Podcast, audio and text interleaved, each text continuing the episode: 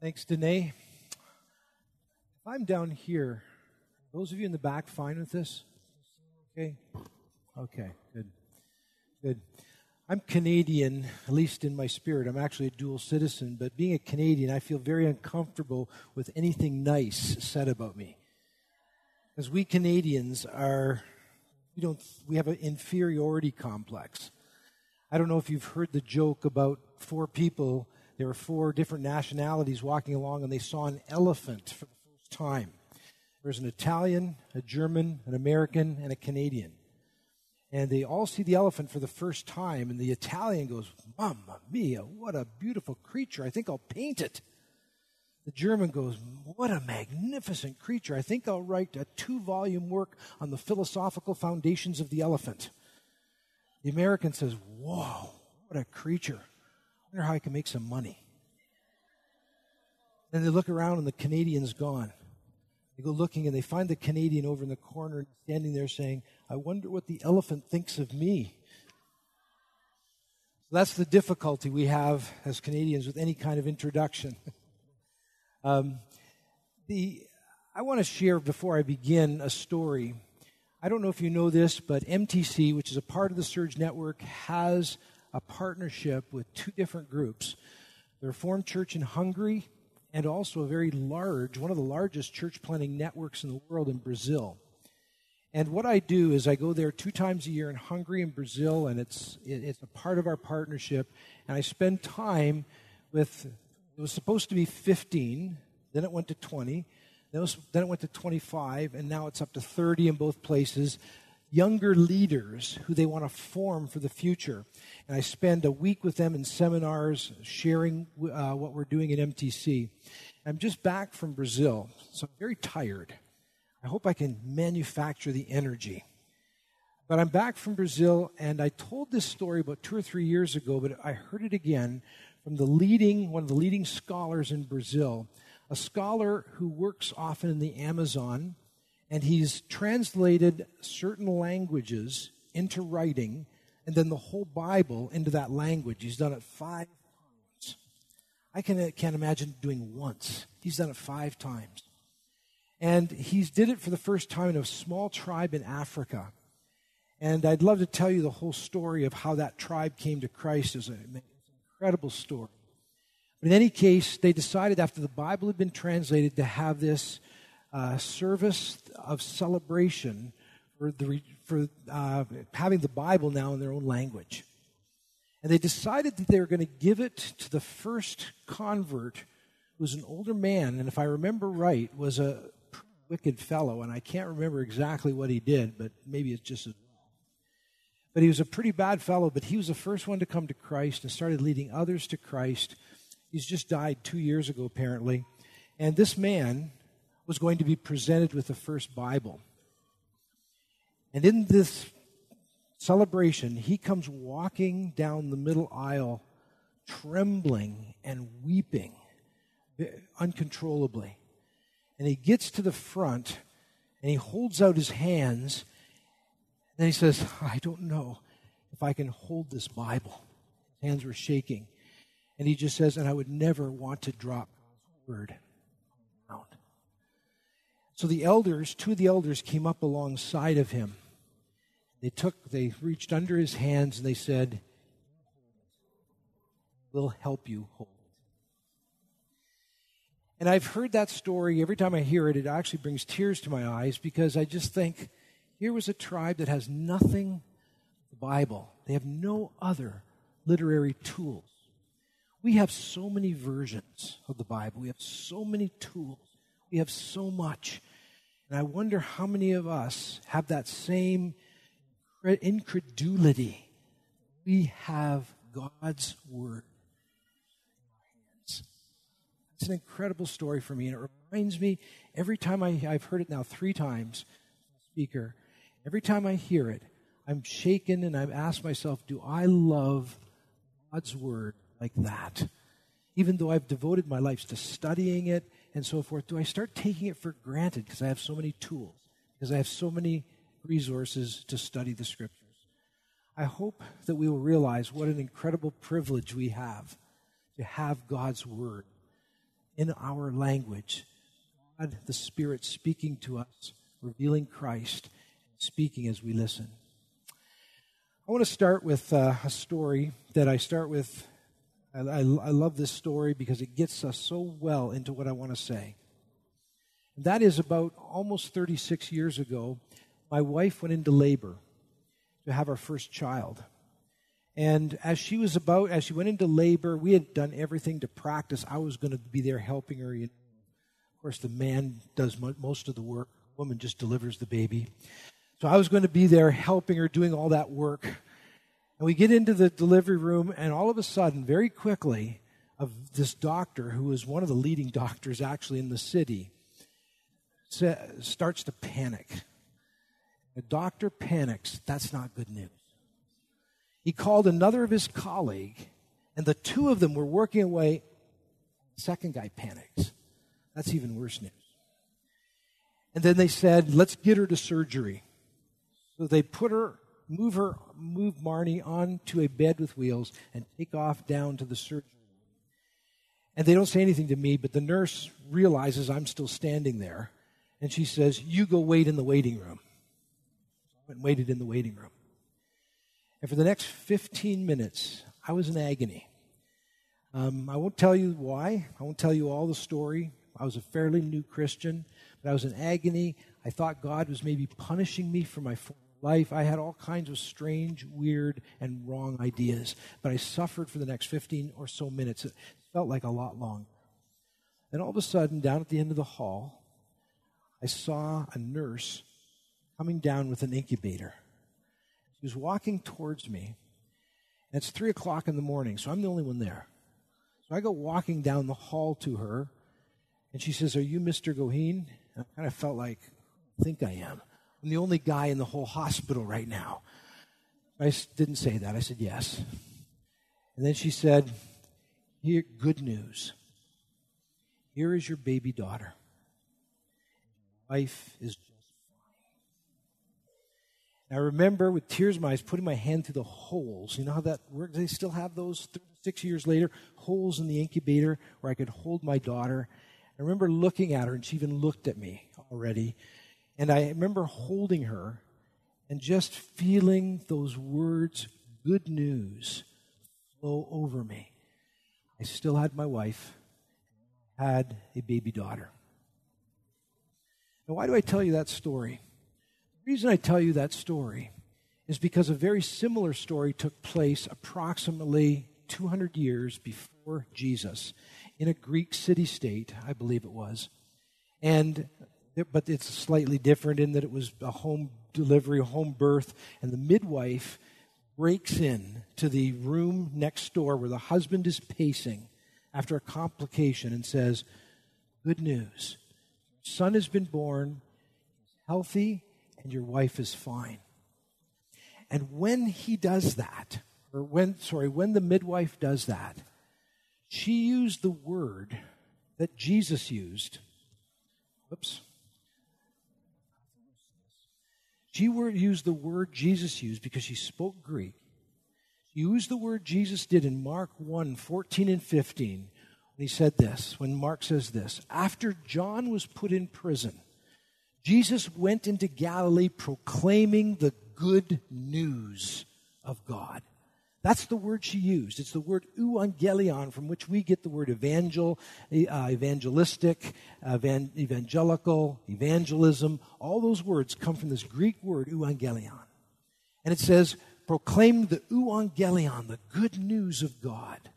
The time has come, Jesus announces, the kingdom of God has come near. Repent. And he says the word again and believe the good news.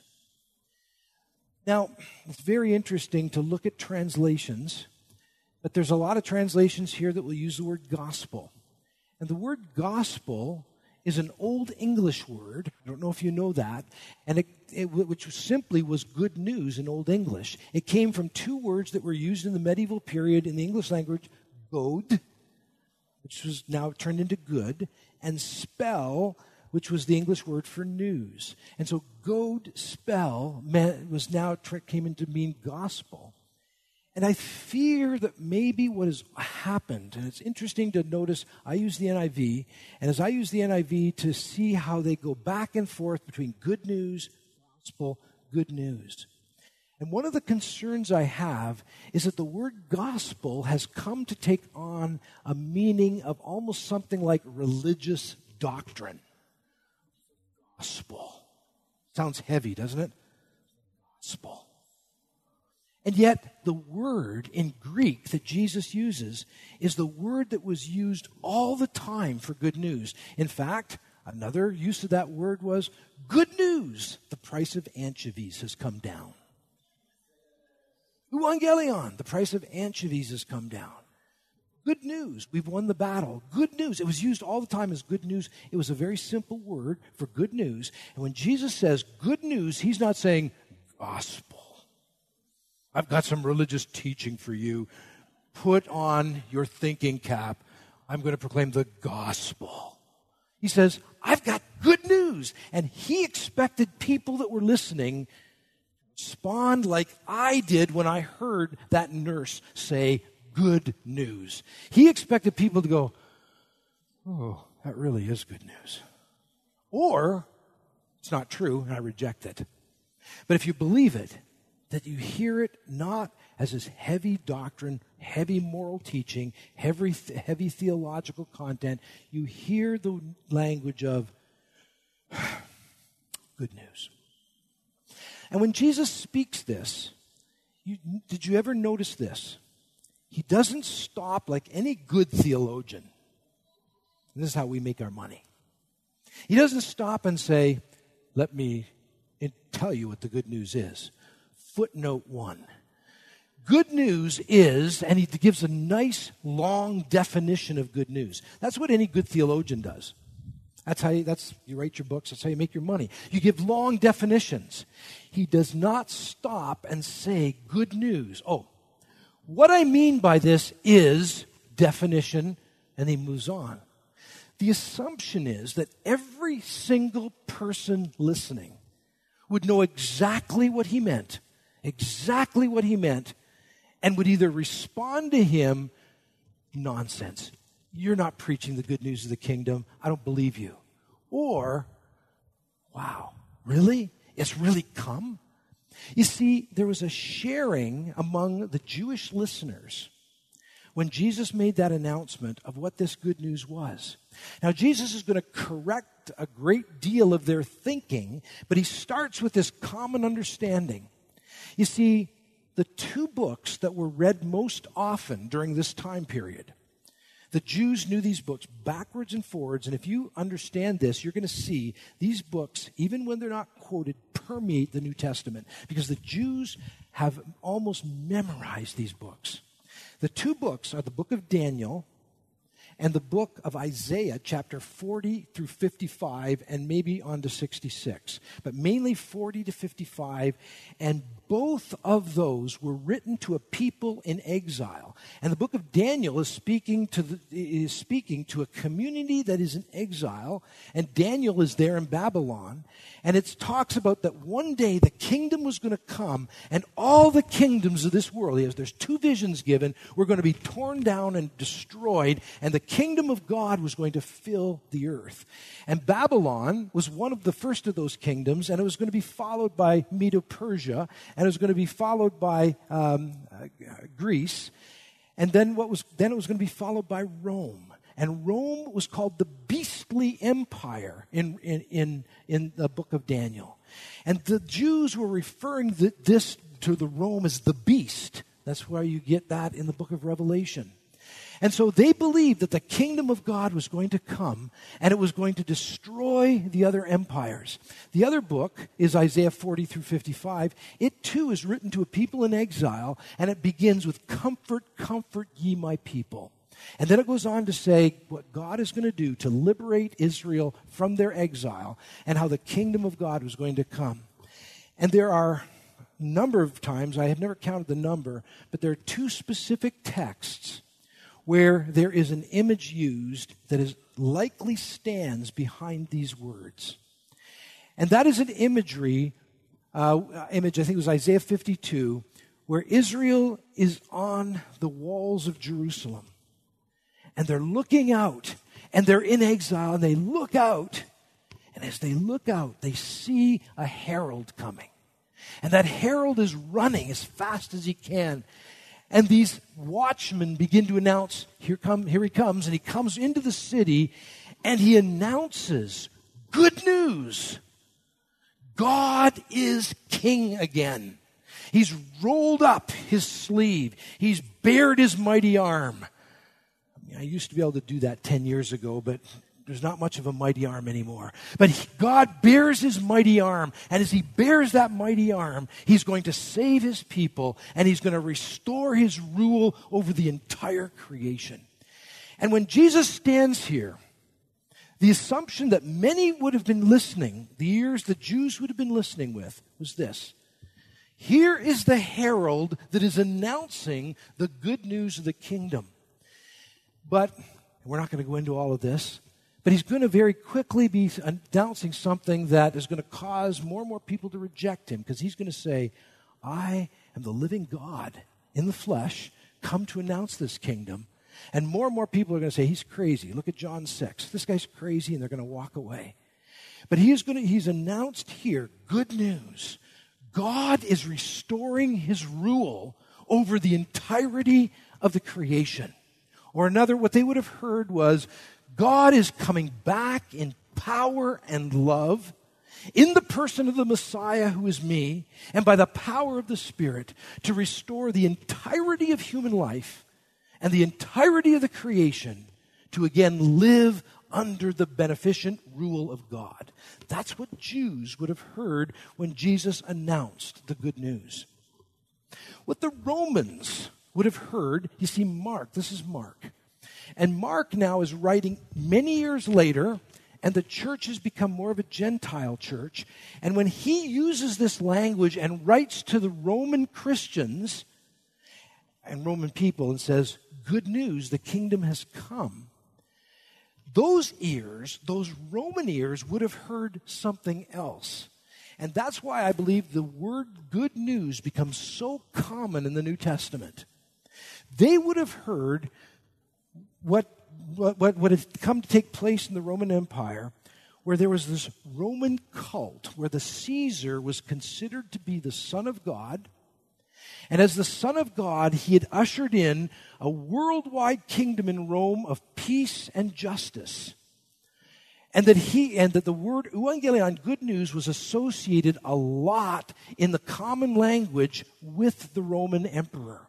In fact, a short period of time probably around the time Jesus, uh, the book of Mark was written, there was a public inscription and letter that was sent around the churches in Asia Minor. And they wanted to begin a new date.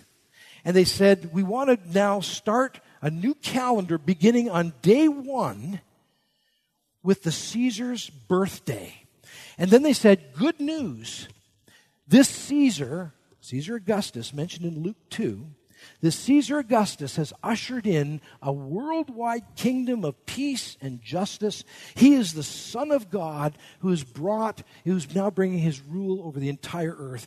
Let's celebrate that with a new calendar beginning at the year zero. I don't think it ever passed, but the leaders tried to get that going.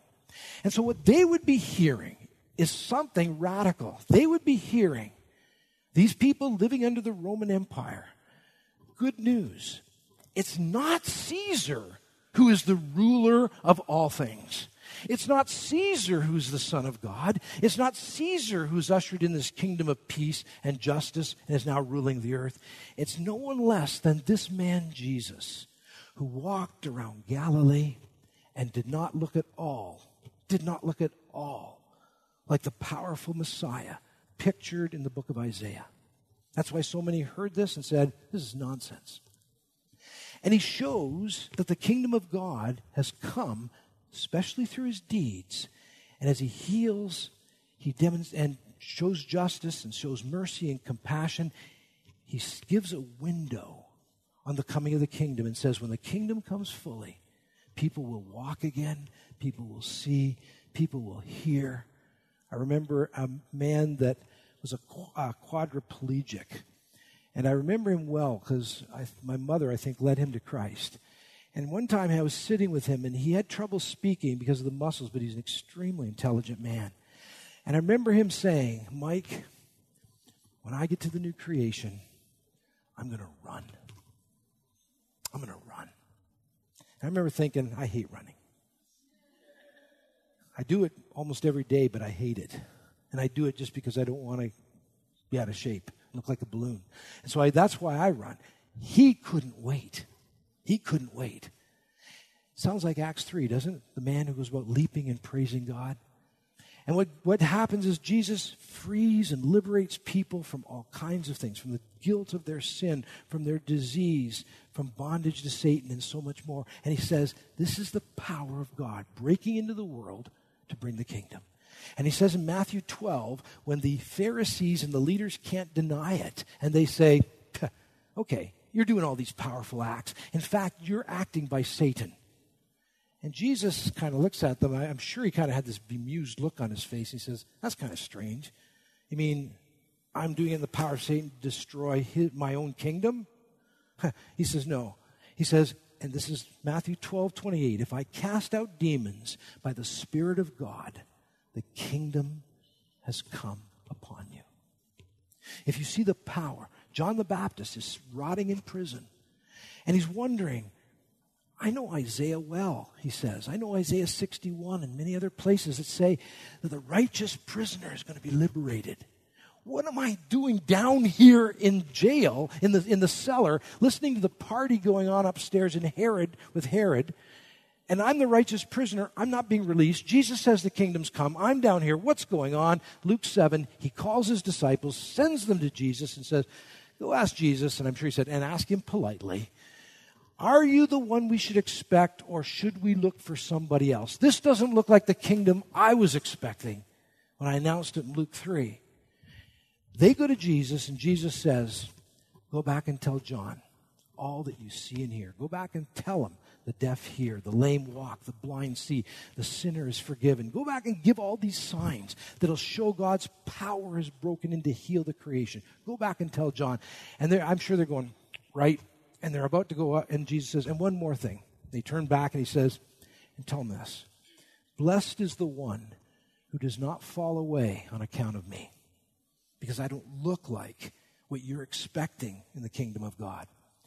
And so he begins to correct this and show that the Spirit of God is come. He's a work in power, healing.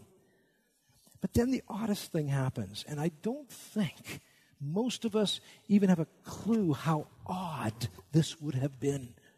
For Jew and Gentile, we get a picture of this in 1 Corinthians 1. An odd thing happens. The worst capital punishment ever devised by human beings, the cross, where people are humiliated, tortured, and killed. We haven't got almost don't have a clue about it If you're interested, there's a book by Martin Hengel that describes the crucifixion, all the places in the Roman literature outside of the Bible, and it's a disgusting, sickening act. In this disgusting, sickening act, Jesus submits himself. Now, no Jew is going to believe it. Now, no Roman's going to believe it. No king hangs naked, humiliated on the cross before the true Son of God, the Caesar, who has decreed his death. No one does that. And so it can't be. It must, that, it must be all over. Look at 20, Luke 24. Those disciples, they're going back to Emmaus from Jerusalem. We thought he was the one who was going to liberate Israel. We don't know what's gone wrong. He was mis- he, he was crucified. What's gone wrong? But then Jesus rises from the dead. And he appears to the disciples, and the resurrection would have been as confusing to the disciples as the crucifixion. If you don't believe me, go to Mark 9, verse 10. And Jesus says this Jesus says, The Son of Man is going to be crucified and died, and then on the third day he will rise from the dead. The next verse says that the disciples were walking down, down the hill and said, Do you know what he's talking about? I haven't got a clue what he's talking about. What does it mean to rise from the dead? I haven't got a clue. What does he mean? This, shh, here he comes. Now, I just dramatized one verse that says they discussed among themselves what rising from the dead could possibly mean. It wasn't because they were a bunch of rationalists that didn't believe resurrection could take place. Everybody believed that. But the resurrection was going to be the end of history when the kingdom of God came fully. And they would be some would rise to life, some to death, but it would be the end of history and everybody would rise. What does it mean for a man to rise from the dead in the middle of history? And no doubt, I agree with the scholars who say Paul struggles in his 13 letters in the New Testament with what to make of the crucifixion and the resurrection. And as he comes to this, these conclusions by the Spirit of God, his letters are full of this that in the cross, the end of the, of the old age dominated by sin. It's been done away with once and for all. It's the victory has been gained over Satan, over sin, over all the demonic powers, over death, and over everything that has come because of human sin. That's what they believed about the resurrection. And so, as Jesus announces that this new day has come with the cross doing away with the old and the resurrection was the inauguration of the new creation that one day was going to fill the entire earth. Paul says Jesus is the firstborn from the dead. And the rest of us are going to follow him in this. And he has inaugurated and begun the new creation, the kingdom of God, that is one day going to be, fill the entire earth.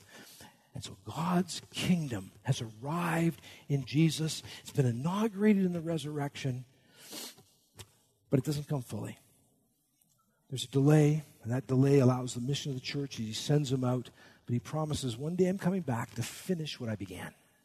And when I come back, that resurrection life that you now see in me is going to be the resurrection life of the entire creation.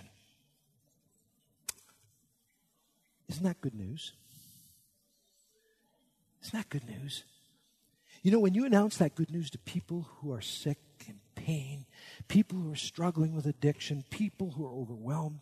That's such good news. And some of us whose lives are pretty comfortable, it's hard to hear the good news as powerfully as perhaps Jesus meant it when he announced it. The good news was that in Jesus, by the power of the Spirit, the kingdom of God had now was now filling the earth.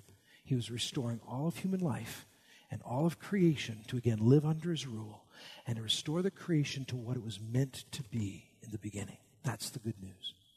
That is not gospel, but good news. What is it? Let me give you a summary. If I can get this to work. Well, works very quickly. The gospel is the good news that God's kingdom at the end of history is breaking into the middle of history. It's the climactic moment in a long story. It's always according to Scripture that the gospel comes. It's news about the goal of the history of the world and all its people that has now arrived. It's the good news about the restoration of all of human life in the context and in the midst of the entire creation. Romans 8 says the non human creation is groaning in bondage and it cannot wait to be liberated along with the people of God when they are liberated in the resurrection. It too is going to be liberated. It's about the restoration of all of human life in the context of the non human creation. And it's about the arrival in Jesus, especially in his death and resurrection, and then his gift of the Spirit. That is good news. That's good news. Now, that good news means this if you have heard the good news, even if perhaps you haven't fully understood it, and nobody does, you're going to spend the rest of your life trying to understand the gospel. And uh, you, you'll never get there. I've been trying to understand it for 35 years, and I've been devoted to as an academic, and I still struggle. What is this good news? And my vision of the gospel gets bigger and bigger. And so, as you struggle with this, one of the things, if you have embraced Christ, and you have heard what the words that follow in Matthew 1. The next verse says, Repent and believe the good news, come and follow me. And if you've heard those good those words, repent, believe the good news, come and follow me, then the Spirit has been given, and you've begun to share in a foretaste, in foretaste fashion, something of that kingdom banquet is coming fully. And if it is true, and it's possible to deny the gospel, of course, people can say this is nonsense. Or they can reduce it to a little bit of a religious message that's good for you but not for me. But if this is true, and that the center of all of history is God revealing himself and restoring the creation, if that is true, and you're probably here because you believe it, if that's true, then you are immediately invited in to a big story. A story that began way back in creation a story where God's very good creation was messed up by sin and its effects. A story where God appoints Israel as a people to embody the good news that, and the promise that God was restore the creation and their failure. The good news being fulfilled in the representative Israel, Jesus Christ the Messiah.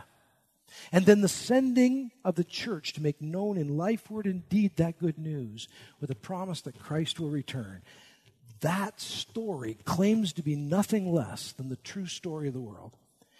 And the gospel does nothing less than invite us into that story. And so to believe the good news is not to be left with, okay, now I'm going, now I'm ready for my next stage of life in the resurrection.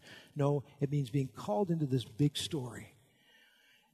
Now, I want to now move from the gospel to try to open up what I mean by this, because this is the most important thing. As you, begin reading the uh, drama scripture, you've probably done that already, as you begin reflecting on this, the question is why is this so important? Why is this so important?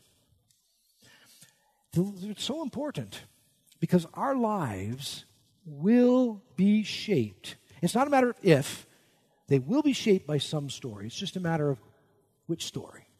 Is it the story of the Bible or will it be a story of our culture, shaped by idolatry? Those are the choices. It's not a matter of if, it's a matter of which story will shape our lives. Now, I don't know if you've seen this, di- this little thing, this little picture. I used it in the first version of drama. We now use a second version, so less and less of you will know it, and that's just great. I've started, I've used this now for 20 some years. I use it quite accidentally in a lecture when somebody asked me to explain what I meant by, shut your eyes if you, ears if you don't want to hear a big word, what I meant by meta narrative. And I expl- tried to explain a big grand story that's true. And they said, well, what do you mean? And I use this illustration and it works so well, I thought I'd keep working with it. I'm not very imaginative. I use illustrations that work and I stick with them because I'm boring and unimaginative. But this has worked very well, and I've used it all the way from high school kids up to academics, where we discuss, discuss narrative on a much more theoretical basis. Now, the fox compliments the crow and says, My, you have a lovely voice. Won't you sing me a song? What's the meaning of that event? How many of you know? Okay. Normally, when I do that, I say, You can't play. The rest of you tell me. And you come up with imagination. Now, we're not going to do that tonight. But I have had a lot of fun, especially with 18 year old first year university students who'd rather be anywhere but in my class. And I start with this and I ask them, what does this mean? The first answer I get every time is the fox wants to eat the crow. It's the first answer I get every time. And then I rebuke them for being so cynical. And then I say, what if the fox is a Christian fox?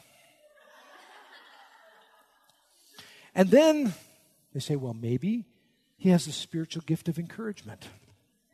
He knows this crow is ugly. He knows that this crow has a loud, obnoxious caw that's anything but beautiful. And so this fox knows that. And maybe the fox is encouraging this poor. Have you ever met somebody that encourages you and you start to say, I don't believe you anymore. You encourage so much that I think you're fake. I've met somebody like that recently. All they did was encourage, encourage, encourage. I started thinking, I don't believe him anymore. Because he's always, always saying something. Anyway, maybe that's Fox has got this problem. All he can do is encourage. He can't say anything negative. Or maybe the fox is a tone deaf choir director. And he's in the forest, he's starting to, to, to uh, do a choir. Or maybe, and this is the one I've heard from two young men in high school or 18 year old or so, they say, maybe the fox is hard up for a date. And then I realized that they are probably projecting. They're probably saying more about themselves than what they see. Because in fact, I don't use, I don't speak of the crow as a female. And I don't speak of the, uh, the fox as a male. In the original, in the original story, they're both its. At least that's a very safe way anyway. And so I, I never refer in that way. So when they say that, I kind of chuckle and think, okay, that's what they're seeing. Now we could go on and on and come up with the strangest ideas. And I've had so much fun with this, getting people to come up with what is the meaning of this event? Is it a way on one end that all he can do is encourage? Or is it on the other end that he wants to eat the poor crow? Or is it something in between? What's the meaning of this event? The only way you can know is by knowing the story and the narrative that surrounds this event. The crow sits perched high in a tree with a piece of cheese or meat, it's told different ways, I'm not sure what the original is, in its mouth. And the uh, various animals of the forest use various methods to get this because of the famine. The fox compliments the silly crow, and it opens its mouth. And when he opens its mouth, the meat falls out, and the fox grabs it and runs away. This is an Aesop's fable, in case you're interested. And an Aesop's fable always end with some moral, and the moral of the story is don't be deceived by flattery. Now, how do you know what the meaning of this event is? You know, see the red X in the middle, the big red X in the middle, because this event is placed in a narrative context. A narrative context. You need the story. Once upon a time, there was a tone deaf choir director who decided to start a choir in the forest, and the story goes on. It means one thing once upon a time, this fox was a silly fox and loved to encourage everybody and everything for no reason. The story will mean something else. Once upon a time, there was a famine in the forest and a fox was hungry means another thing. In other words, the story that surrounds the event is what gives meaning to that event. And in a course I taught for about two decades in the university, I would start this way, especially in the last latter part of my career when I was speaking to students who were paying the biggest price for university education you could imagine, the most expensive university in Canada. And I would say to them, What are you thinking? You're going to get a mortgage, a debt the size of a mortgage by the time you get to your degree. Are you crazy? What are you doing here?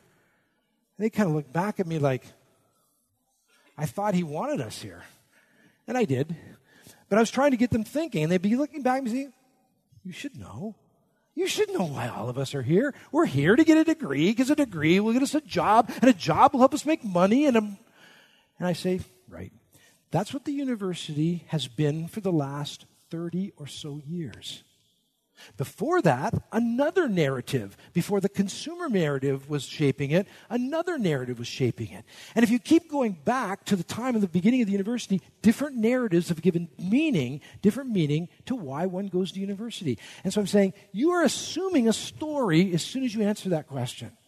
And the reality is, all of our lives are going to be shaped by some story, some understanding of where the world begins or some understanding of where the history is going, some understanding of the meaning of this world that is moving towards that goal that gives meaning to our lives. Usually a narrative where there's conflict and resolution. And we all know what a story is. But is this really true? Is it true that the world is like this? I would want I want to argue. There we go that it is. And I want to spend the time talking to you why it is and why it's urgent over the next rest of this evening. Alasdair MacIntyre is a Roman Catholic ethicist who taught at Notre Dame, very famous. And he's written a very well known book. He's a very committed Roman Catholic Christian. And he wrote a book on, on ethics. That's what he teaches. And his argument was a very interesting one. Not that you care, but Con- this quote comes in the context of that. He says, We all make ethical decisions every day. For example, if a woman gets pregnant out of wedlock, does she keep that child, bring it to term, or does she abort it?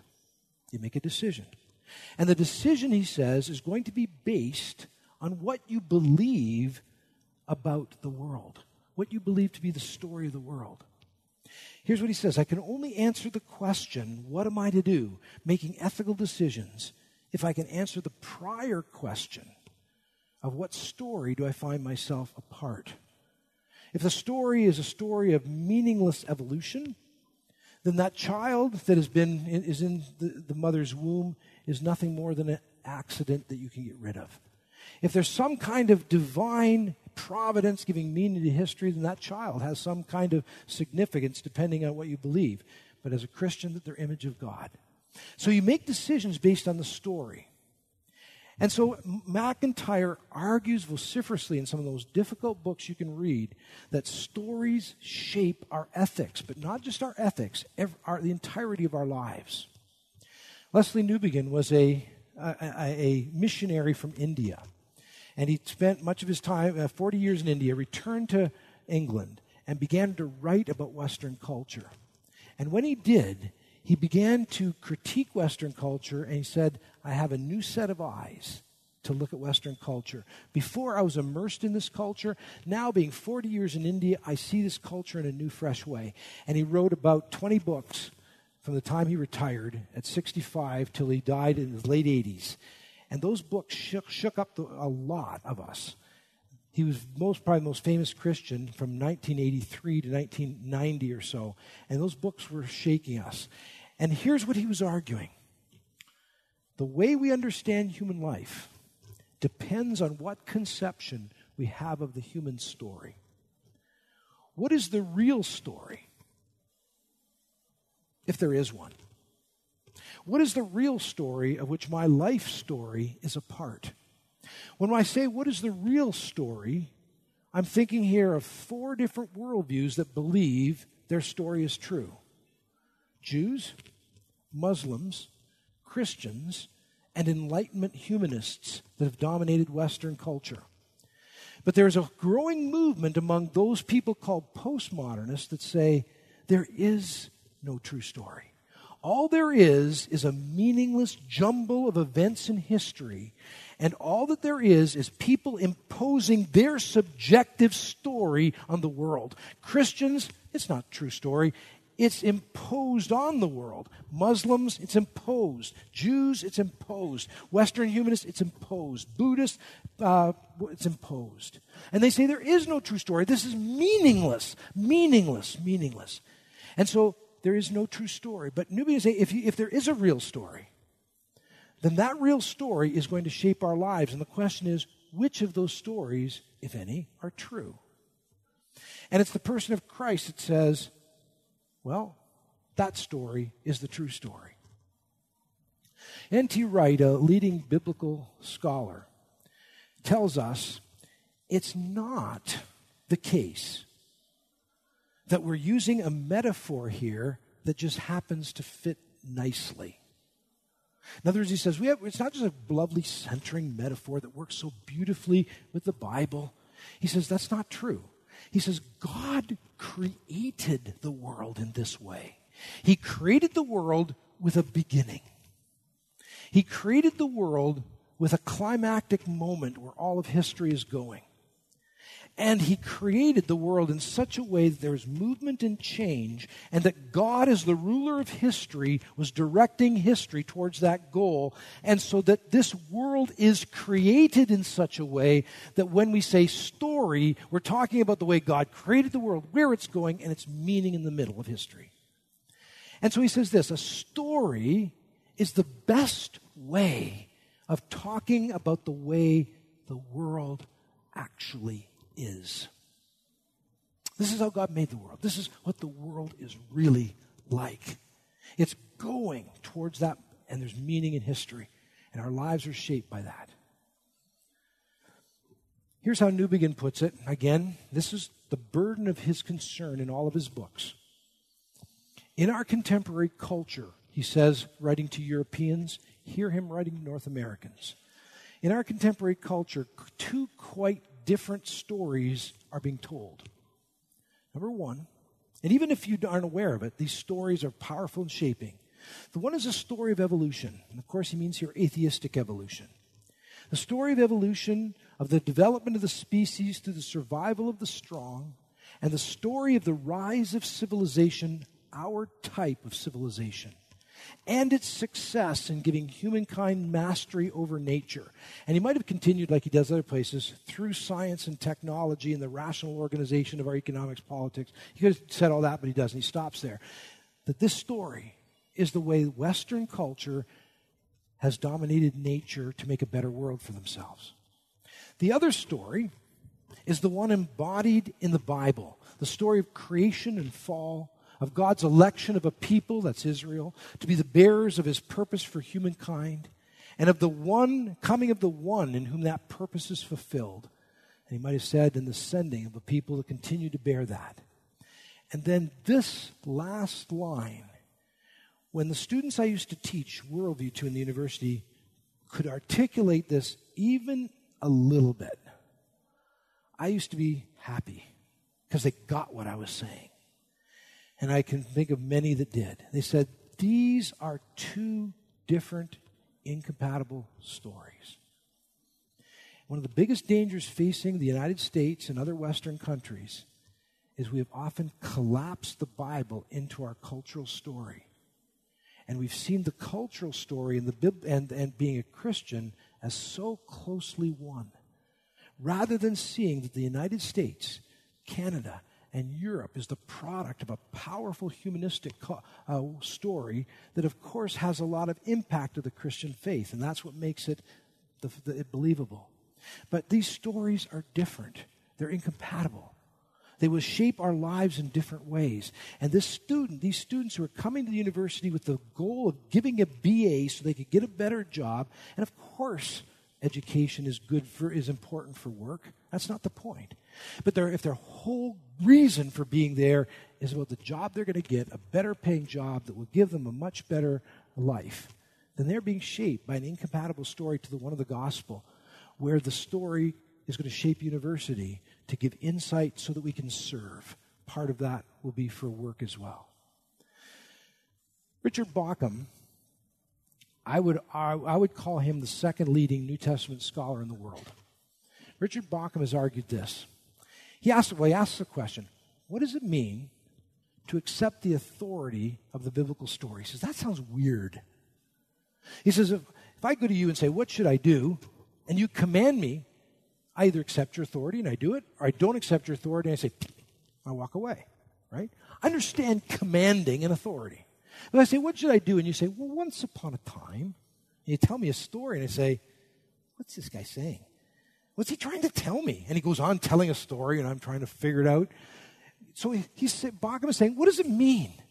When the Bible tells a story, how can it have authority? What does that mean? What does that look like? And he answers in a very powerful, in a very powerful little book. He argues this: to accept the authority of this story is to enter it and to inhabit it. It is to live in the world as the world is portrayed in this story. In other words, if the Bible, if the biblical story narrates a world in which human beings are sinful and creating the image of God, that's not just theology, that's the way human beings really are. If it narrates a world in which God's presence permeates the world, like Paul says, in him we live and move and have our being. If the Bible says that, then in fact God's presence does permeate the world, regardless of what secularism says when it says he's not here, and if he is, he's up there. In other words, the story narrates the world, and what we do Sunday by Sunday is come to worship and we hear the true story, and we're brought into that story, and then when we leave, we're not sent out into the real world. We have been living in the real world through our worship. And now we're sent out into a false world, falsely narrated, especially through advertising and marketing and so on. A false world with the good news that the true world has been revealed in Jesus Christ. And so Bauckham has said it's to live in the world as the world is portrayed in this story. Now, this, I mean, I'm going to, I'm going to open this up in a moment to bring a testimony of unbelievers who've often seen this better than believers and have rebuked them. But here's what Tom says, and these are, this is a huge claim. And one of the things I hope you walk out of here with is a sense that the claim that Jesus Christ is the center of world history in his death and resurrection, and that the Bible tells the true story of the world, is one of two things outrageous and ridiculous. The most stupid claim anybody's ever made, or it's true. Those are the only two options. It's not just a nice story. Because the claim that's being made is this the whole point of Christianity, he says. He doesn't say, these are some things you should know in your discipleship that will help you. He says, the whole point of Christianity is that it offers a story which is the true story, the other says elsewhere, the true story of the whole world. It's public truth. It's not just true for Christians. It's not just true for Christians to live in that story. The mission of the church is to live in that story in the midst of the world, saying, This is the true story. This is where history is going. Come join us. Come be part of this new community that's already tasting the newness of the creation that's coming. And he's saying, This is the true story of the world. Even when the powers reject this story and say, This is nonsense, we say, We expect you to say that, of course. But we still say, Jesus has revealed the middle of the story and given us that true story of the whole world. It's public truth, truth for everybody. And one somebody has described the African American church a number of years ago in their hymnology, and I think this is beautiful. I've never examined the claim, but this is the claim made in a book about it. They said that the African American church used to sing we are living in the true story of the world, and one day, everyone's going to find that out. And one day, everybody is going to see that that's true. You might reject us now, but one day, when they stand before Jesus Christ, who died and rose again, who's the judge standing at the end of history, they're going to see that this wasn't just true for Christians, a nice private story for them to enjoy life, that it was the true story of the whole world and it is true for everybody. And so the mission of the church is to live in that story, announce that story, demonstrate it with deeds, and saying, Come live in this story. Come receive the Spirit who's one day going to fill the entire earth. Sometimes this works, sometimes it doesn't. There. This next quote, and I think I'm going to take a break after this quote. Um, and I'm, i want to give you lots of time to ask questions if you want. A Hindu who taught at a big university in India. And he was a well known scholar of the world's religions. He's now dead. But he used to teach Christianity, Hinduism, Buddhism, Islam, and so on. And he knew the Christian tradition very well. He actually thought it was nonsense, but he understood it. And here's what he says I can understand why you missionaries come to India presented the Bible to us in India as another book of religion. It's not another book of religion. And anyway, we have plenty of books in, of religion in India already. We don't need any more. I find in your Bible, and he uses technical terminology, but he's just saying what I've been saying simply. He says, I find in your Bible a unique interpretation of universal history. He describes what he means the history of the whole creation and the history of the human race. And therefore, a unique interpretation of the human person as a responsible actor in history. In other words, he says, I find in your Bible the true story of the world that gives meaning to human life. That's what he's saying. And he says this let this soak in from a Hindu. That is unique. There is nothing else in the whole religious literature of the world to put alongside of it. No other religion makes such an outrageous claim. I know more about this conversation, and I know that he thought this claim was the most outrageous, ridiculous claim anybody could make. He respected the person he was speaking to, and so he's careful. He says, This is outrageous. That anybody would claim to know where the world began, where it's going, and the meaning of history that gives meaning to human life. He says, That is preposterous. And as a Hindu, you'd expect him to say that. That's ridiculous. That's absurd. He didn't believe it. He then continued on in this conversation to say something even, I think, even more powerful when he said, I don't know why you Christians don't believe what you've got here. But he says, and even more ridiculous is that in the middle of your Bible is this man, a Jew, five foot six, 140 pounds, beard, black hair. I don't know what he looked like. I haven't got a clue, but I'm trying to help you feel a real man, a male, a Jew, at, at, at, a certain date, lived, sweat, lived like a human being. He said that you would believe that a man at one point in history would reveal the whole meaning of the world. This is preposterous, he believed.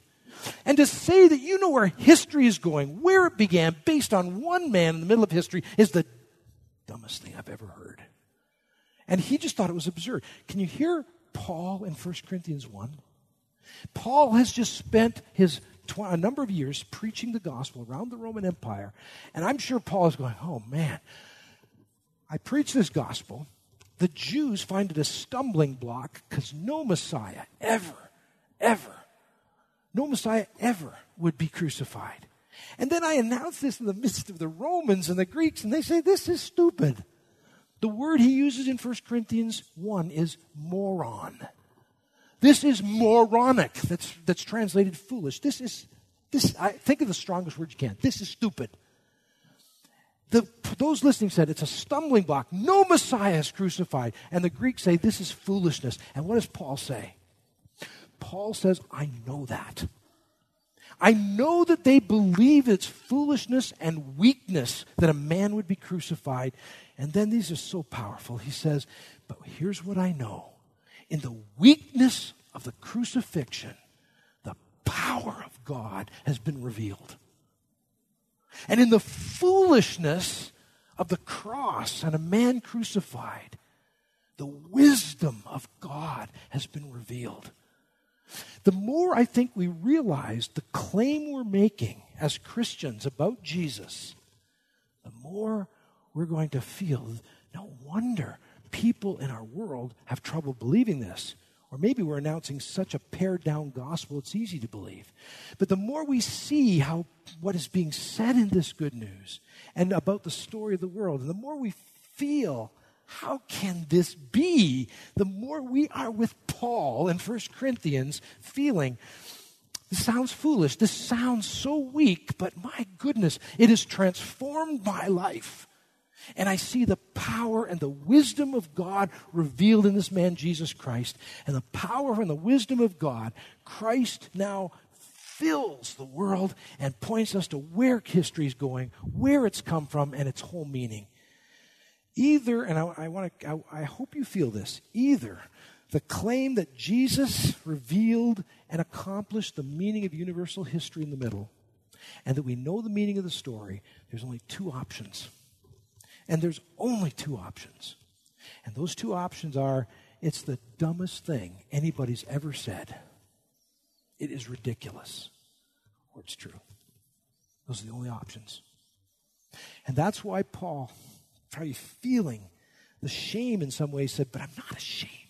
I will not be ashamed of this gospel. It's the power of God for anyone who believes, and I know that. And I know that God has done this in Christ. And what this Hindu, I think, helps us see so well is how difficult and foolish it is to make this claim in any worldview, including the American worldview, if we make this claim big as it is in the Bible how it's difficult for anybody to believe it. And the only possibility is if the Spirit of God changes our hearts, opens us up to the living Christ, and allows our lives to be changed by His Spirit. And then nobody's going to convince us that it's not true because we've experienced the converting work of Jesus Christ and His Spirit. And so this Hindu helpfully helps us feel what Paul did. But it also starts to show us that this gospel that we've got is so big. It is so big. My prayer as I sat here before I, I, I spoke was God, send your spirit to fill this room. And Spirit of God, so point to Jesus Christ that he begins to fill this room. And he fills this room so big that we walk out of here saying, that's the only way to look at the world from now on. It's in the light of the radiance of Christ. I used to, I had a friend who used to say that somebody he used to listen to as a preacher, he says every time he preached, he said he felt like Jesus was filling the room. And I used to think, oh, what a beautiful description of preaching. I wish that was true of me. I was a young guy. I said, I hope that's true. I want that to be true of me. That when you preach Christ, this is not this little personal Savior that did something just for me. That's true. But that He's so much bigger Creator, Lord of history, revealing and accomplishing the meaning in the middle of history, final judge, the one who will usher in the new creation. That's the Christ at the center of the story. And so to say you believe in Jesus is huge. It's huge. It means to say, I hear the call of Jesus to follow him, to receive his spirit, and begin to living out that story in its fullness. Okay, let's take a break right now. Um, 15 minutes or so. I don't know. Do we have drinks or anything? I'm not sure of the new format here in this new setting. But uh, let's take about a 15 minute break, and if there is drinks and takes a long time to get back here, well, so be it.